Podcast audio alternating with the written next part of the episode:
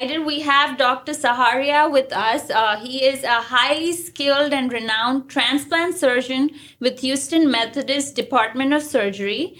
He is also the director of liver transplant at Houston Methodist J.C. Walter Jr. Transplant Center. Uh, Dr. Saharia has 15 years of experience in liver transplantation and specializes in surgical oncology with a special interest in pancreatic cancer wow doctor. You you have amazing um, your resume looks amazing and your work over 15 years. So we're so excited you're here uh, to share information with us and thank you so much for the time. Um, so let's begin. What what causes the disease right? Before we get into transplantation we want to know from you what causes liver uh, liver disease Okay, you know, I'm going to take this opportunity to divide my talk into liver disease, kidney disease, maybe a touch of uh, lung and lung and heart disease because transplantation is my field. Mostly transplantation is what I do. So, so I'll start with livers first because livers is something that I do mostly. I do okay. some kidney transplants too, but I do mostly liver transplants. I'll start with livers. So let us talk about what causes liver disease and what makes people sick enough to need a liver transplant. Right. So most of the reason, mo- the most common reason for people to have liver disease in current world is actually alcoholic liver disease. So, oh. you know, we have, uh, you know, everyone drinks alcohol, and just uh, that's that's the thing in the community. That's uh, that's one thing. Then then of course there is hepatitis C, which is now has a treatment for. So not as much hepatitis C, but uh, hepatitis B is another thing that mm. people people can acquire hepatitis B, which is an infection. Okay. And then of course some autoimmune disease, like my body is attacking my my organs. So my, my immune system is attacking my organs, like, for example, an autoimmune process uh, like autoimmune hepatitis, which is uh, liver being attacked, or something called PSC, which is again the same spectrum of autoimmune diseases affecting the liver. So, so vast majority, I would say, uh, the reason why people land up with liver disease is alcoholic liver disease, then is the hepatitis and the autoimmune processes. Okay. And uh, what can what can we do to prevent the uh, prevent this disease? Is there anything under yes. our control? So, uh, so for sure, uh, we all know how to prevent alcoholic liver disease. Yeah. But uh, if we talk, I'll, and I'll come back to it in a second. But I want to touch on hepatitis B and hepatitis C a little bit. Okay. For hepatitis B, there is vaccination, and you know this vaccination is universal. Every every kid who's born, at least in this country, gets hepatitis B vaccination. Yeah. But hepatitis B is very common uh, in the in the Asian part of the world, and it's but it's getting better. There is also uh, something called vertical transmission of hepatitis B, which means that it, it passes on from mother to child. Mm-hmm. Uh, and uh, but vaccinations have definitely helped. The world is different now. Hepatitis B vaccination is almost universal, yeah. and uh, we need to get boosters for hepatitis B because sometimes we will check people for hepatitis B vaccine. They said they've had hepatitis B vaccine, but their titers are not high enough. Okay. And uh, and hepatitis B can be transmitted through blood transfusion, uh, uh, uh, and through tattoos, through sexual contact. So all this can, the transmissions can happen through different routes. And similarly, hepatitis C is like that. Yeah. Hepatitis C does not have a vaccine. Mm-hmm. But hepatitis C has an excellent treatment now. Okay. So, and the vast majority of people who have hepatitis C right now don't even know they have hepatitis C. Oh. So the way to really know that somebody has hepatitis C is to get yourself checked. So when you go to a doctor, you know, you order some blood tests and hepatitis C is never part of the spectrum. So you'll get, okay, I'll get my kidney function, I'll get my, my hemoglobin and I'll get my, my liver function, but nobody talks about hepatitis C. But if yeah. you check people, if you specifically ask your, your primary care physician, hey, can you please also check me yeah. for hepatitis C? Because, you know, I had, uh, I had immunization, uh, back home and, you know, I don't know if the needles were sterile at that time and hepatitis C was common. Yeah. I don't, I don't know if I still have, I, I ever acquired hepatitis C through it. But if someone has had like, like tattoos done or or know that they've had blood transfusion in the past, it's probably the best to get yourself checked for hepatitis C. And the third thing is autoimmune diseases. Autoimmune diseases, unfortunately, there is no way to know about autoimmune diseases. An autoimmune disease is uh, is something that uh, we uh, can only know if you do a blood test and your liver function is off. Okay. So that is uh, that is something that can only come through blood tests. But so is that a regular test that an MD uh, Yes. MD does? So Okay. yeah, when you go to a primary care physician, they'll definitely check you for for your LFTs, which is your liver function test, and your liver function test said okay, you're pretty sure that you don't have an autoimmune disease Yeah. or kidney disease. Yeah, because I rem- I just had one, so that's why I'm asking. Yeah. Because I remember her saying something about my kidneys functioning fine. Yeah. And she must have said liver, but Yeah. I guess for me, kidney is more of because my father-in-law Yeah. passed away with it, Yeah. so I pay more attention. No, definitely. that. We'll Yeah. talk about kidney transplants or kidney Yeah. kidney diseases in a second. Yeah. But let me just focus on two important things which I want to really focus on for the liver disease to develop. So one is alcohol, but I didn't fail to mention one is called NASH, non-alcoholic steatohepatitis, which is essentially people who have obesity Uh-huh. and whose cholesterol is high and they have diabetes. So these three things together, if they occur, it, it causes a disease in the liver called fatty liver disease.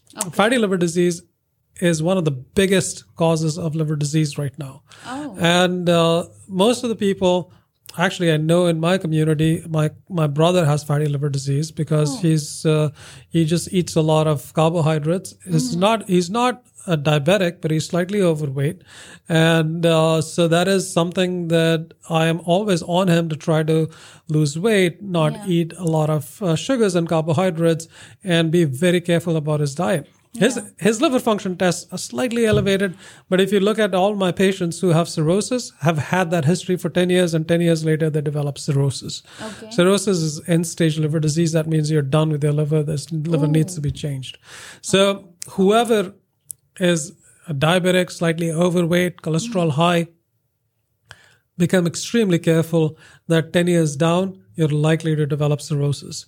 So it is something that we need to be extremely careful about. And weight loss is the best way to control fatty liver disease. And if somebody has, uh, uh, and f- weight loss doesn't mean like, I'm going to go in like three months, I'll be down. That doesn't work. Actually, it make it your liver liver worse. So you want a weight loss which comes in your lifestyle. I will consume low calories. I'll have more self control. Yeah. I will not put myself in a situation that'll make me eat more. Yeah. Person like me, I reach home. If I have food sitting on the table, I will start eating. Yeah. And so I tell my my wife, please don't have anything on the counter because as soon as I enter, I will start eating. Yes. So so that is that is the system you develop system. You know, you can de- I can work on my self control, but self control ends very quickly. Yeah. So the the system of the house says, okay, you know, we will lead a healthy life, and healthy life means having a system. And I don't have to exert self control all the time. If my house is geared towards a healthy living, Yes. And if I have talked about it with my family multiple times that, you know, I have very little self control on food, please don't keep food on the counter, then, you know, it'll start happening. So I would suggest to everyone, and, and it also starts at the grocery store. If I'm not buying, so my, my, and I'm not going to keep blaming on her. It's just that it's like if we have, if we have like chocolate sitting at home, whoever may have bought it, maybe me. Yeah. I'm most likely, if I'm hungry, I'm going to pick up one. Yeah, You know, yeah. so it just starts at the grocery store. If we if we are very mindful Mm-hmm. that it is an epidemic right now. Everyone you do an ultrasound, you'll see somebody has fatty liver disease, and it's very easy to pick up fat on ultrasounds. Okay. So, uh, uh, carbohydrate intake is the most common cause for this fatty liver disease. Okay. So I've talked talked about fatty liver disease. Now I'm going to talk about alcoholic liver disease. Alcoholic liver disease is a condition, obviously, clearly as the name says, is caused by consuming alcohol. And uh, but you know, you can say how much alcohol. It's very difficult to to quantify, but we know that everyone is a little different. You know, I could drink, I, I could have two drinks a day. It may be okay for me, but somebody having one drink a day may be too much for them. And what is more important to know is acute alcoholic liver disease that some kids they will start drinking a whole lot because they're they're in college and everybody else around them are drinking and and then you know somebody will have something called acute liver disease that means i drank too much alcohol and suddenly my liver is shut down Oh my. And this happens That's because I mean, uh, actually, we have examples of this happening from kids. Sometimes we'll get kids transferred from from nearby colleges, Yeah. and they will come in in a bad state of mind uh, because once your liver is shut down, you're you're not clearing toxins. Your brain is cloudy, Yeah. so people uh, don't know where they are. They have they're obtunded. Uh, they start turning yellow because Oh. uh, when you have liver disease, you, you start becoming very jaundiced. Okay. And uh, if if the kids only knew in college that hey, listen, it's okay to party, but but be careful about drinking alcohol. If you if you are in a situation that is going to put you into a company of people who are drinking alcohol, I can guarantee you the kids Yeah. will go and drink alcohol. Yeah. So the best thing I keep saying, create a system where you don't fall into a situation where you f- you feel that it's peer pressured into drinking, or if you have if you think that you have some mental health disease, if you have it's not a stigma to have mental health disease. It is important to recognize that the kids go through a rough period, you know, mm-hmm. transitioning from home to college you have to recognize some little bit of depression, a little bit of anxiety is very common. My son Yeah. went through it. And there was a time that we had to pull him out of college just for his mental health because it's important because if I didn't spend six months with my son fixing his mental health, Yeah. he could have gone into drinking alcohol, which if if I had recognized it, then I better act on it. Yeah. So it's important for your own own health to to do this, and Yes. so uh, it's important for me to tell everyone that uh, you have to be careful about mental health, which which can lead to alcoholic liver disease. You need the kids need to be sure that they don't get into a company or a situation. I don't so I don't want to use the word company. I want to use the word situation. So you mm-hmm. want to get into a situation where you will drink in large amounts, mm-hmm. which can result in severe liver disease and can put you in acute liver failure, which will require the only way to save a person like this is is a tr- liver transplant. I'm so happy he spoke Yeah. about mental health because I feel like that is a subject, especially in our Desi Yeah, it's community. taboo. I, you know, who It comes is. and tells that my son Yeah. had, Exactly. had mental And it's health not disease? spoken about it's, enough. It's important I mean- to talk about it Absolutely. because if I talk about my son having Yeah. uh, having depression, and that's why we had to pull him out of college. I'm I'm as a physician, I'm, uh, I'm want this word go out because I want people to realize that it is a real thing. When kids go from school, from home to college, it can happen. During COVID, you just don't know how these kids would. You know, they had plans for their future, their plans for how the college was going to look like. Everything was shut down Yeah. kids were not meeting kids. Yeah. It was an isolated situation. I mean, our kids, almost 40% of our kids are going through depression or anxiety. And we need to realize this and we need to bring it out in the open so that we can actually get it treated. Yeah. Absolutely. Get help, I'm so get happy them about help. this. Yeah. Thank you. Yeah. Yeah. Yeah.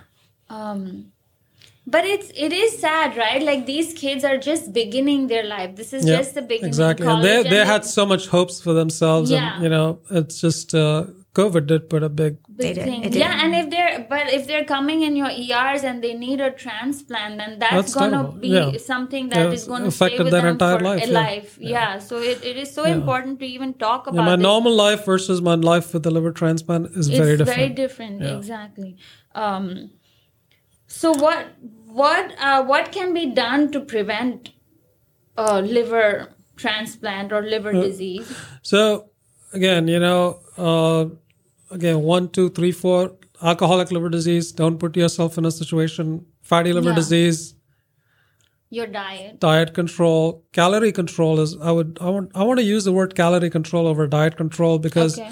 the calorie control means that you're mindful of every calorie that you consume. And if I'm putting food in my mouth, somehow in my brain, I'm going 110 calories. And the reason people may say, no, no, no, that's stupid, you know, shouldn't do it. But realize this that fatty liver disease is present in almost 50% of us. we have to think they probably have fatty liver disease. And if we have fatty liver disease for 10 to 15 years, we are likely to develop cirrhosis, especially if I develop diabetes. If I go overweight, I'm 50, uh, two years old and my weight is 185 pounds. Now, if I hit 190, um, maybe I'll turn diabetic. That five pound difference can turn me into a diabetic. Can it be reversed? It can be reversed. Okay. So, so you can reverse diabetes, fatty liver disease by 10% weight loss. Oh, wow. 10% weight loss means my calorie consciousness and my exercise consciousness. that's so if I'm able to, so I mean, exercise, one, one word is like, oh, hitting the gym. That's the, that's the more popular way of doing it. Yeah. But really, exercise just means that I need to be on my feet more than Yeah. on my Yeah. butt more. I need Yeah. to be walking more, Yeah. and I need to be taking stairs more than than taking the elevators more. I need to park my, My car, car distance, yes. and so just little things will But add also, exercise. I feel like, because you know how they say that 80 20, right? Like where 80% is of the food that you eat. yeah, and 20% is the exercise. Yeah. So like, I, I mean, just, I, I know a couple of people, in fact, my own husband, Mm-hmm. he exercises, he plays tennis and he is very, um, you know, athletic. Uh, but food, when it comes to food, you know, and that's me That's too. his Like we just kind of like that's yeah, that's our weakness. Like we don't drink or anything, Yeah. but food when it comes to food, we're just to- like yeah, because you know the, the brain, the center for heroin and the center for for sugar and food is the same. So what lights up in MRIs when you when you when you consume food and when you mm-hmm. consume heroin is the same center of the brain. Oh, wow. It's food is addicting. So you have to realize that food is addicting. yeah, it is. We don't need food, but we will still eat food because it's two o'clock. It's Yeah. it's breakfast time. It's lunchtime. Sugars will dip. We'll Yeah. run to food. Yeah. so what's your intake on intermittent fasting when it comes to that? Intermittent fasting is an excellent way. So your glycemic controls can be brilliant if you do if you do intermittent fasting. You eat once a day. That's all. That's all Oh, you need. Uh, one meal a day. one meal a day. I mean, like, or you can you can r- reduce your timing of eating from 4 p.m. to 8 p.m. or you know from noon to 4 p.m. something like that, so that you have very good glycemic control. Your sugars are not like crazy high. Haywire. yeah. Okay. Thank you. Yeah, it's an excellent way to control your sugars and and keeping your weight steady. Okay. Yeah. and of course calorie consciousness not diet control because diet control diet fads come diet fads go Yeah. i could be t- eating only protein and fat diet or whatever Yeah, you know, keto and then keto diet and whatnot Yeah. but problem with keto diet is if i lose too much weight too fast then my liver turns into actually believe it or not rapid weight loss results in fatty liver disease Oh. there are some mechanisms involved which which which is related to the ketogenic food or the, the ketosis that it causes fatty liver disease. So oh. rapid weight loss can also cause fatty liver disease, which is which is that's why it is important that it is steady and it's not sudden. Yeah. So it needs to be a three year plan, not a 30 day plan. Yeah. Yeah. Slow and steady wins Yeah, the race. still slow and steady is the only. If I s- if you say that I'm completely going to eliminate sugar from my diet and ha- I've tried work. that. Last for two never days. works. never But I can't never works. Yeah. But if you say that I'll be conscious every time I take, if I have like a piece of cake and I take only two bites of it, that's doable. Yeah. I've had my you know satisfaction of my eating a cake or piece of ice cream, but I'm not having like six bites of the cake or six bites of the ice cream. yeah. Five bites is okay. I have some friends who will actually, if they if they eat sugar, they'll go and hit the gym right after because it's in their minds that I consume sugar, and so that calorie consciousness is important for us, yeah. Especially in this world. When you realize that fifty percent of us have will have fatty liver disease, we we better think we also have it. We probably have some of it. So we become calorie conscious. We become Healthier. health Yeah. conscious. Yeah. Yeah. Awesome. Okay. Um, Can I talk about kidney disease now? Yes, So I'm going to Yeah, switch gear pretty yeah, quickly. Yeah, yeah. because uh, uh, I Mean, I've done a lot of kidney transplants also. I'm do only livers, but now, but I want to really touch on kidney kidney transplant, and it just comes down to the same thing, you know, your blood pressure control and your diabetes control, because vast majority of kidney disease and liver, I'm sorry, kidney disease is caused by either diabetes or chronic hypertension. Yeah.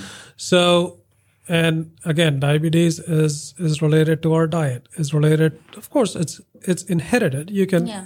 you can inherit. You can have like whole family members having diabetes, but but I can also be somebody who has poor glycemic control, which means my sugars stay high uh, for half the day, and half the day it's normal. But so, and that's bad for the kidneys, and uh, it's bad for the liver. But uh, if I have chronic hypertension, it doesn't affect the liver as much, but it definitely affects my kidneys. And uh, so these are the things that we don't need a doctor for. You know, if I if I have a blood pressure instrument at home and my blood pressures are showing high on, you know, if I check my blood pressure, say five times in one day, so I just I want to see what my blood pressure fluctuation is. Just have one day dedicated to I'm going to check my blood pressure today, check five times and see how many times it has been high. Yeah. If it's been high for more than three times, that means you need treatment. So it's important to to have those things in your mind that high blood pressure can result in your kidneys failing after 10 years of having blood high blood pressure. Mm-hmm. And we don't need a doctor for it. We just need to be self-conscious for it. Yes. I don't need to visit my doctor. If I don't like going to a doctors, fine. But at least I can check my Yeah, check my blood pressure, and it's like a thirty dollar equipment equipment that you can get from Walgreens. Yeah. And blood sugar is again, you know, yes, it is important. It's hard for people to stick themselves and measure their sugars, but they can definitely have a system in place where they don't, you know, grocery shopping is done correctly. That means we we are very particular about what we pick. Our pantries are stored in such a way that we don't have like excessive Guilty. pick up food. You know, you can have rice sitting in them, you can have wheat sitting in them, but I cannot pick up rice from a rice container and start eating unless it's cooked. Yeah. But if I have uncooked stuff, if I have like ready made food sitting in my, I'll pick it up and eat. Trust me, I will walk into the pantry when I'm hungry. I'll walk it, Like eat it. we have Yeah. chevra and puri and God knows what not. That's sitting just in the the sitting in the pantry, right? It's Like you'll walk in and I'm hungry, you know. Yeah. I'm watching TV. Oh, the show is so exciting, but I need to take this one second break. I'll walk and pick up. grab some chips. yeah, grab some chips and come back.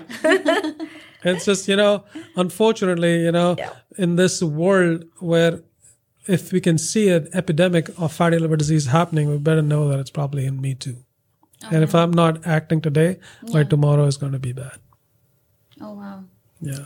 But then how like I'm just thinking about our kids, right? If we're saying this about Yeah. ourselves, how do we uh, we we both have young kids Yeah. like 8 and 12. Yeah. So like how do we stop it because I'm sitting in my pantry I have Yeah. like candies and Yeah. Milanos Exactly. and God knows what. So I mean, my wife is a pediatrician, Oh, and that's all she does is talk about how we need to start it early. You don't want Yeah. to. You don't want your kids not to have candy. Yeah. You know, but they need to be extremely aware. This is very addicting. Yes.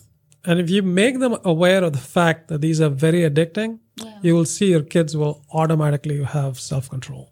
But they need to know the downside of it. And you have to keep talking about it repeatedly. When you talk about it repeatedly, then then you know that they will be aware of it. If you talk about, hey, I'm having this banana, it's 110 calories.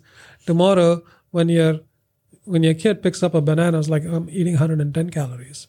Mm. It's it's just a thing that you become calorie conscious for the family, and it doesn't happen if mom doesn't do it or dad doesn't do it. How do you expect the child to do it? You know, Yes. Absolutely. Yes. So true. And they um, will let you know. Yeah. Uh, and They that is will let you excellent. You, want you want your children to point you out, Yes. Yeah. because then you know they're aware. Yes. Yeah.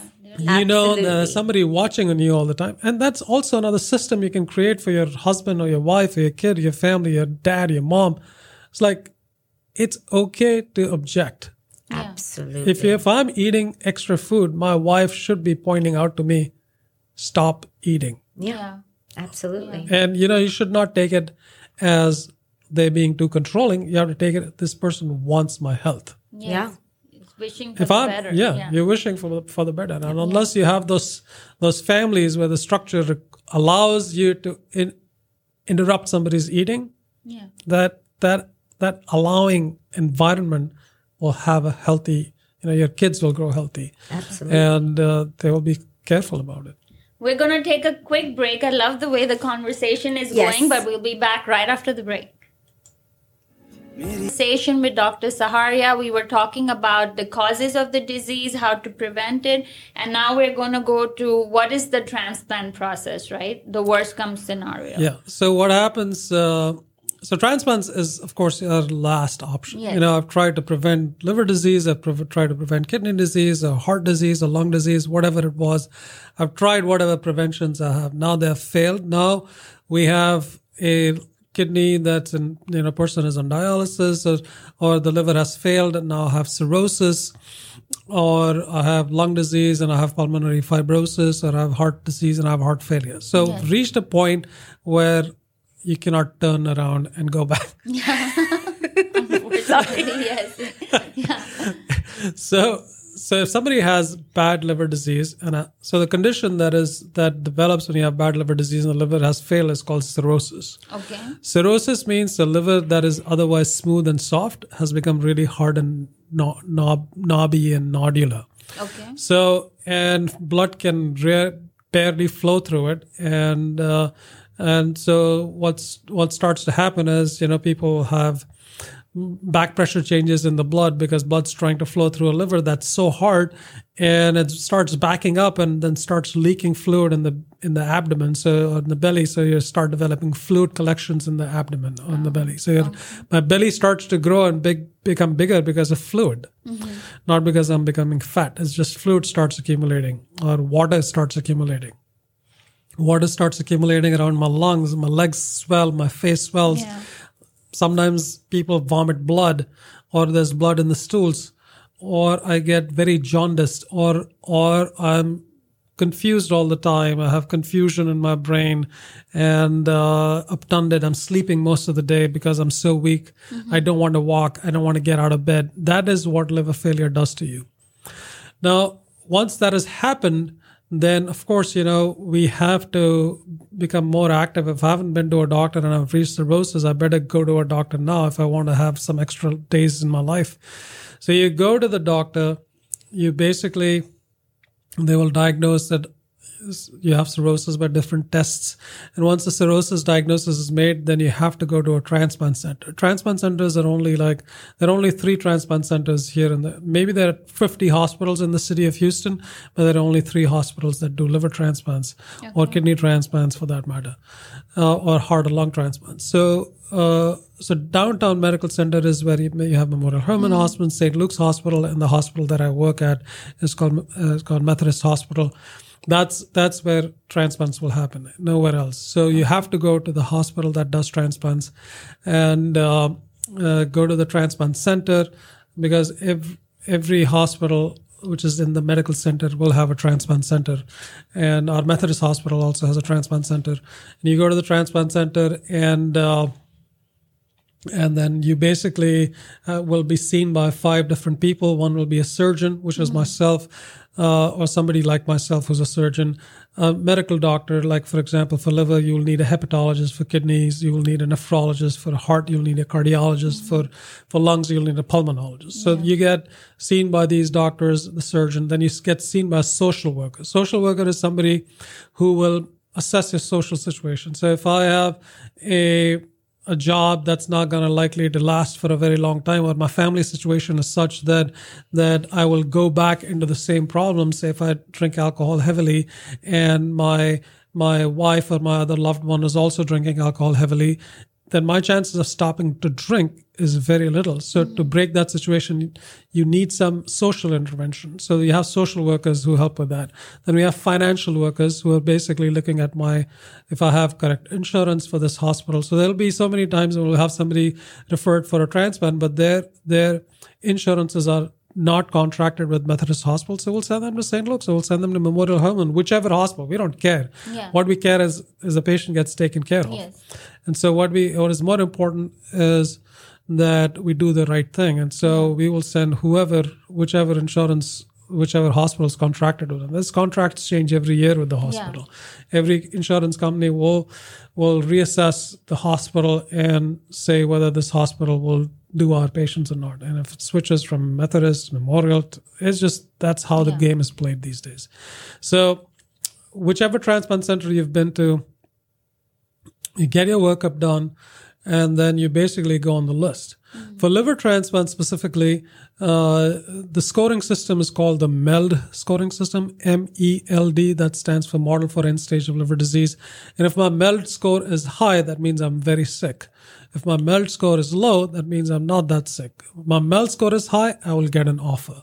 Okay. If my MELD score is not high, I won't get an offer. So essentially, in this area, because there's such such need for organs, such high need for organs, that you can only transplant people when their MELD score is super, super high. That means 90, not 90, 70% of my patients are in the ICU when we do their liver transplants. They're on, they're on, they're on the ventilator, they're on dialysis, they're on, on uh, using blood pressure medications to support the blood pressure, med- blood pressures. So they're so sick that they're out in the, like completely comatose in the ICU, hmm. on the ventilator, on dialysis, just waiting to get a transplant. And that hmm. MELD score is something called a MELD score of 40.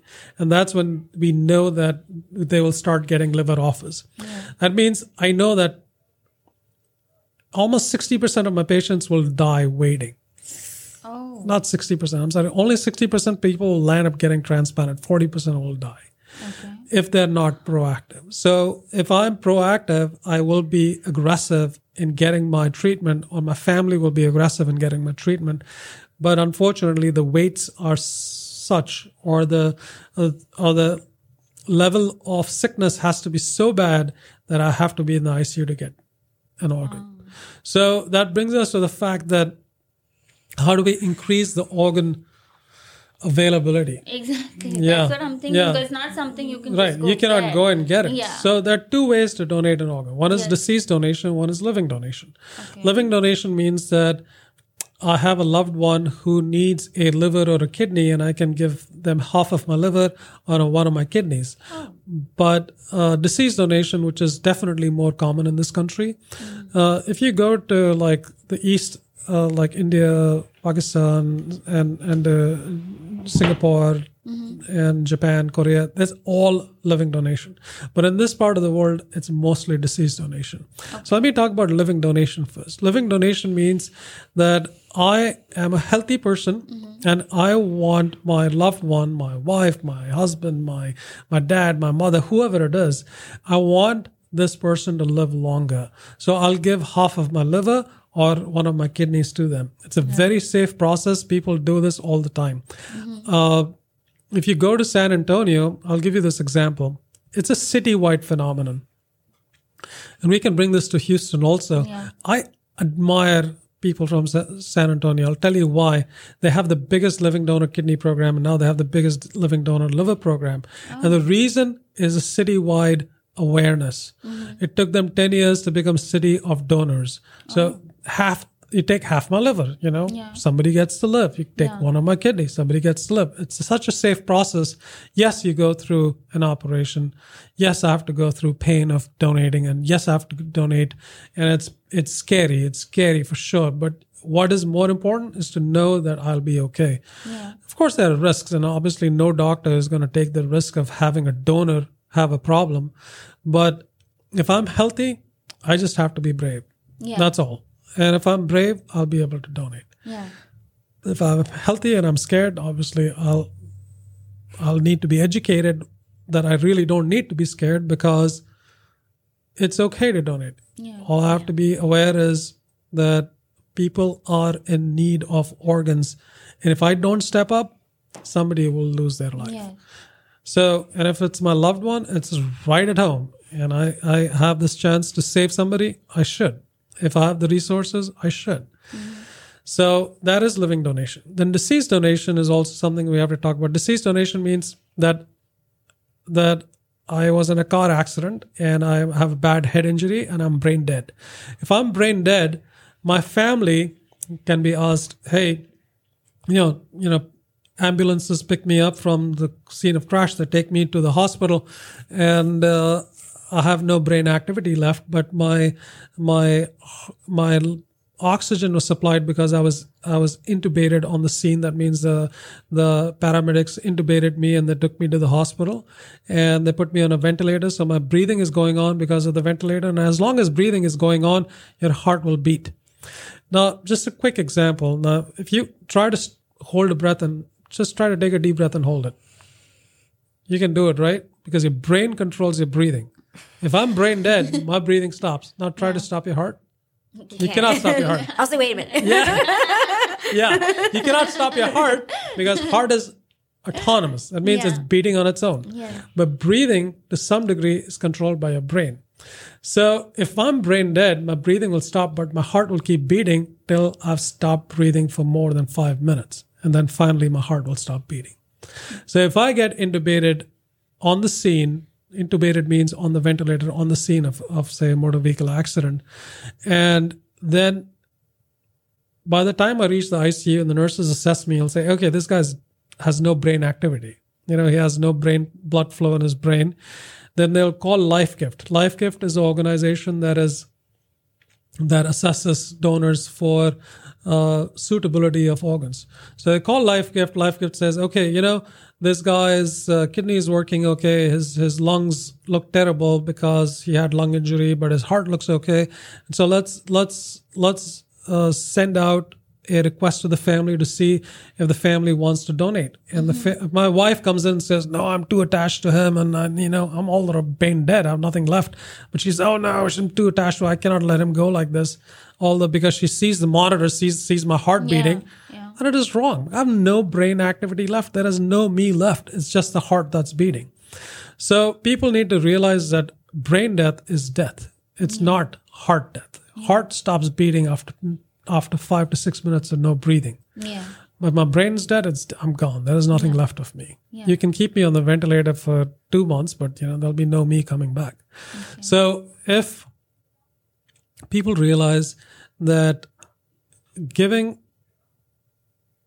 acceptance on your driver's license to donate an organ, then you're legally an organ donor. No matter what my wife says, no matter what my my son comes and says, no, I'm not going to give his organs. But if my license says that I want to donate my organs, mm-hmm. then they'll set a court and they will fight my wife or my my my son to say, hey, no, your dad wanted or your husband wanted to donate his or her organs and you better accept his last wishes. Yeah. If you don't, then the court will interject. So I think the best way to do it is that we all become donors. When we all become donors, then these organs, which are of no use anymore, will be utilized by somebody. And it's a very, it's a very good way to let somebody go. So if I, I'm 50 years old, tomorrow I die, I'm always like, oh man, he died at 50, you know. But you know what? My organs will live through somebody else. So the, mm-hmm. my, it's something getting good out of a bad thing happening. Yes. So it is important to realize that organ donation has a positive part to it. Mm-hmm. If I have a loved one die early, it's very, very sad, but I can get something positive out of it by seeing somebody else live through his or her organs. So it is, that is why it is important to be a donor. It is important to put that checkbox on your on your driver's license. Say, I want to donate. There's no scary left because I'm dead. You know what am I going to do with my organs? So let somebody else have a life if they want to live. So, so that is organ donation. Uh, and the transplant process, then you know the what happens is once uh, the operating room timing is set, you know somebody will come and you know a person will come from Iowa to take my heart. Somebody will come from from uh, Dallas to take my liver. Somebody will come from uh, Tennessee to get my kidneys, and the four different teams will come at the same time. They'll acquire the organs at the same time, and they'll fly out and utilize those organs. And then my body basically goes to to a to a morgue or something, and you know families do their last rites and they're done. So that's how the organ process for deceased donation happens. And uh, but living donation we talked about, and deceased donation that's the process. And then you know whoever gets the organ, they continue to have a, a good life. Yes. So that's what we want to talk about, right? Like once they get the transplant, be Yeah. it liver or kidney, like what are their survival rates and Oh, yeah. then uh, how So, do they care right. of it? So uh, let's talk about like four organs. We'll talk about liver, kidney, heart, lung. Mm-hmm. So liver transplant.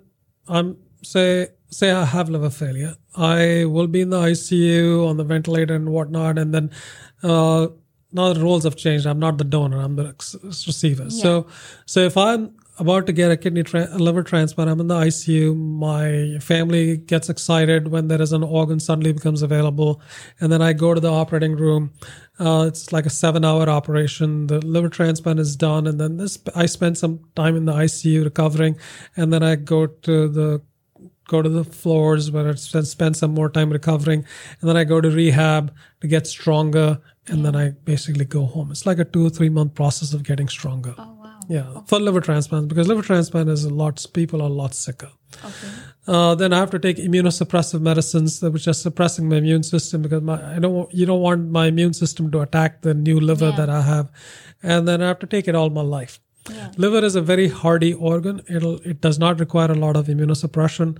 It it'll continue to live. If I have lived with a liver transplant for five or seven years, I probably need very little immunosuppression because uh, my body has become used to the new organ, and and I take have to take like a very little dose, maybe one or two tablets a day, and I'm done. I'm okay.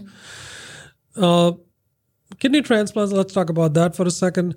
Kidney transplant. Say I've been on dialysis now for five to six years because it's that long. It takes that long to get a kidney.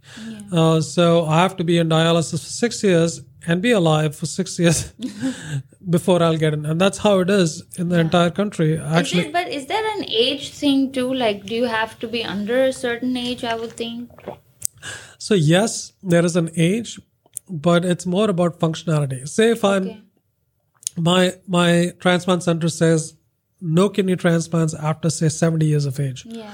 That's not true. I mean mm-hmm. actually we will transplant people up to 75. If I'm a if I am somebody who exercises every day, I go to work every day and I'm also doing dialysis, Yeah. what's wrong in transplanting me if I'm 75? Yeah. You know, yeah. I am a functioning member of the society. Please give me a kidney if there's a kidney available. And there's nothing wrong with it. There is no cutoff age because I'm 75. I may be a 50 year old who's bedbound, who has not walked in a year and a half. Mm-hmm. I have one leg amputated. I cannot think straight. I've had a stroke. Of course, don't transplant me because Yeah.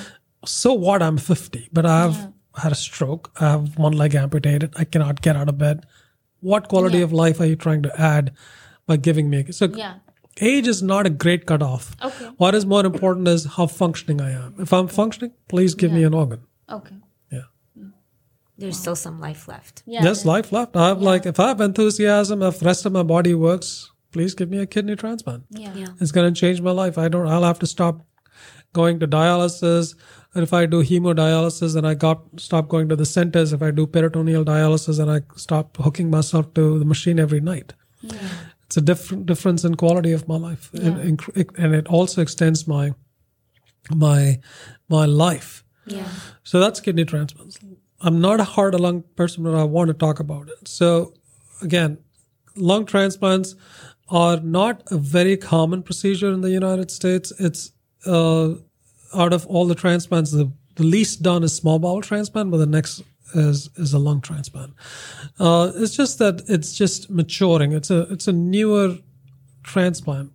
But uh, the common cause for lung transplant that we all need to be aware of is acid reflux. Acid reflux, which a lot of people have, you know, they'll have belching and whatnot, and nighttime they'll have heartburns and whatnot. So we need to be aware that that if you have bad acid reflux and you have silent aspiration happening at night, you have small amount of acid going from your esophagus into your breathing tube. And over 10 years of silent acid reflux, my, may develop something called pulmonary fibrosis. That means my lungs may become hard and the breathing becomes an issue.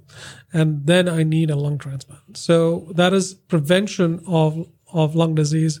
One of them really is prevention of acid reflux or making sure if you if I have bad acid reflux and I when I sleep I sleep at a slightly reclined position that I'm not completely flat in my bed sleeping And heart failure is obviously, you know, uh, people get heart failure from most common causes, obviously, you know, bad heart attacks. People have had uh, myocardial infarctions, which are more, which is a more scientific way of saying heart attack.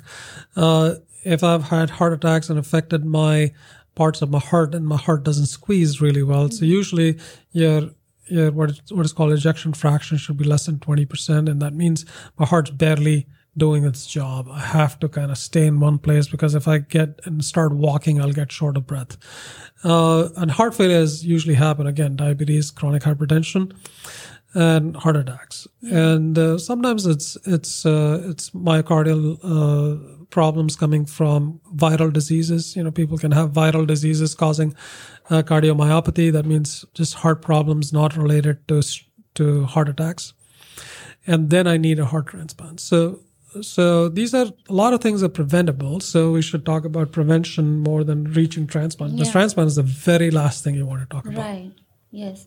Um, I can't believe the time's almost up. Okay. Uh, but we wanted to like, what is your message? If you wanted to give one message, what would you like to share with the listeners? Uh, two things. One, have a system in the house which says, "I'm okay stopping you from eating too much. Mm-hmm. Don't don't stop eating sweets or you know enjoying a good meal every now and then.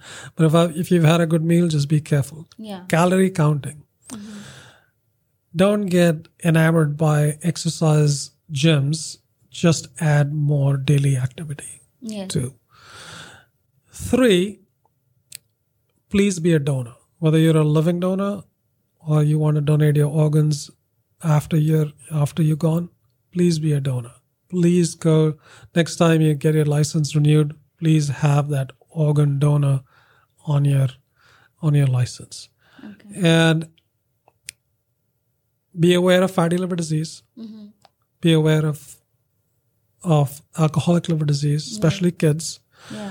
uh, be aware of mental health, especially kids, Yeah. teenagers going to college, just reach college, change the situation, and uh, eat a you know lead a healthy life, and uh, that is uh, that is the message. If somebody know wants to hear one message, is just try not to find me anywhere. Don't ever have this surgeon be a surgeon ever. So That's true. yeah, stay away from people like us. Yeah, that is the message. in a good way. yes, in a good way. Thank you so much. Like this is personal to me and Sasha Yeah. because both our father-in-laws passed away with uh, kidney, Yes. uh, you Yeah. know, malfunction. So uh, we really appreciate you sharing the information and giving us hope. Uh, I know it's not to scare, but to create awareness. That like is you most said. important, Yeah, yeah. to create awareness. Everything can be scary if you don't know about it. You Yes. know, if, if sometimes I wake up in the middle of the night like, what is that noise? Turns out it's the washing machine. so if I'm not aware, I'll be scared. Yes. You know. Yeah. So yes, thank you so much, and we really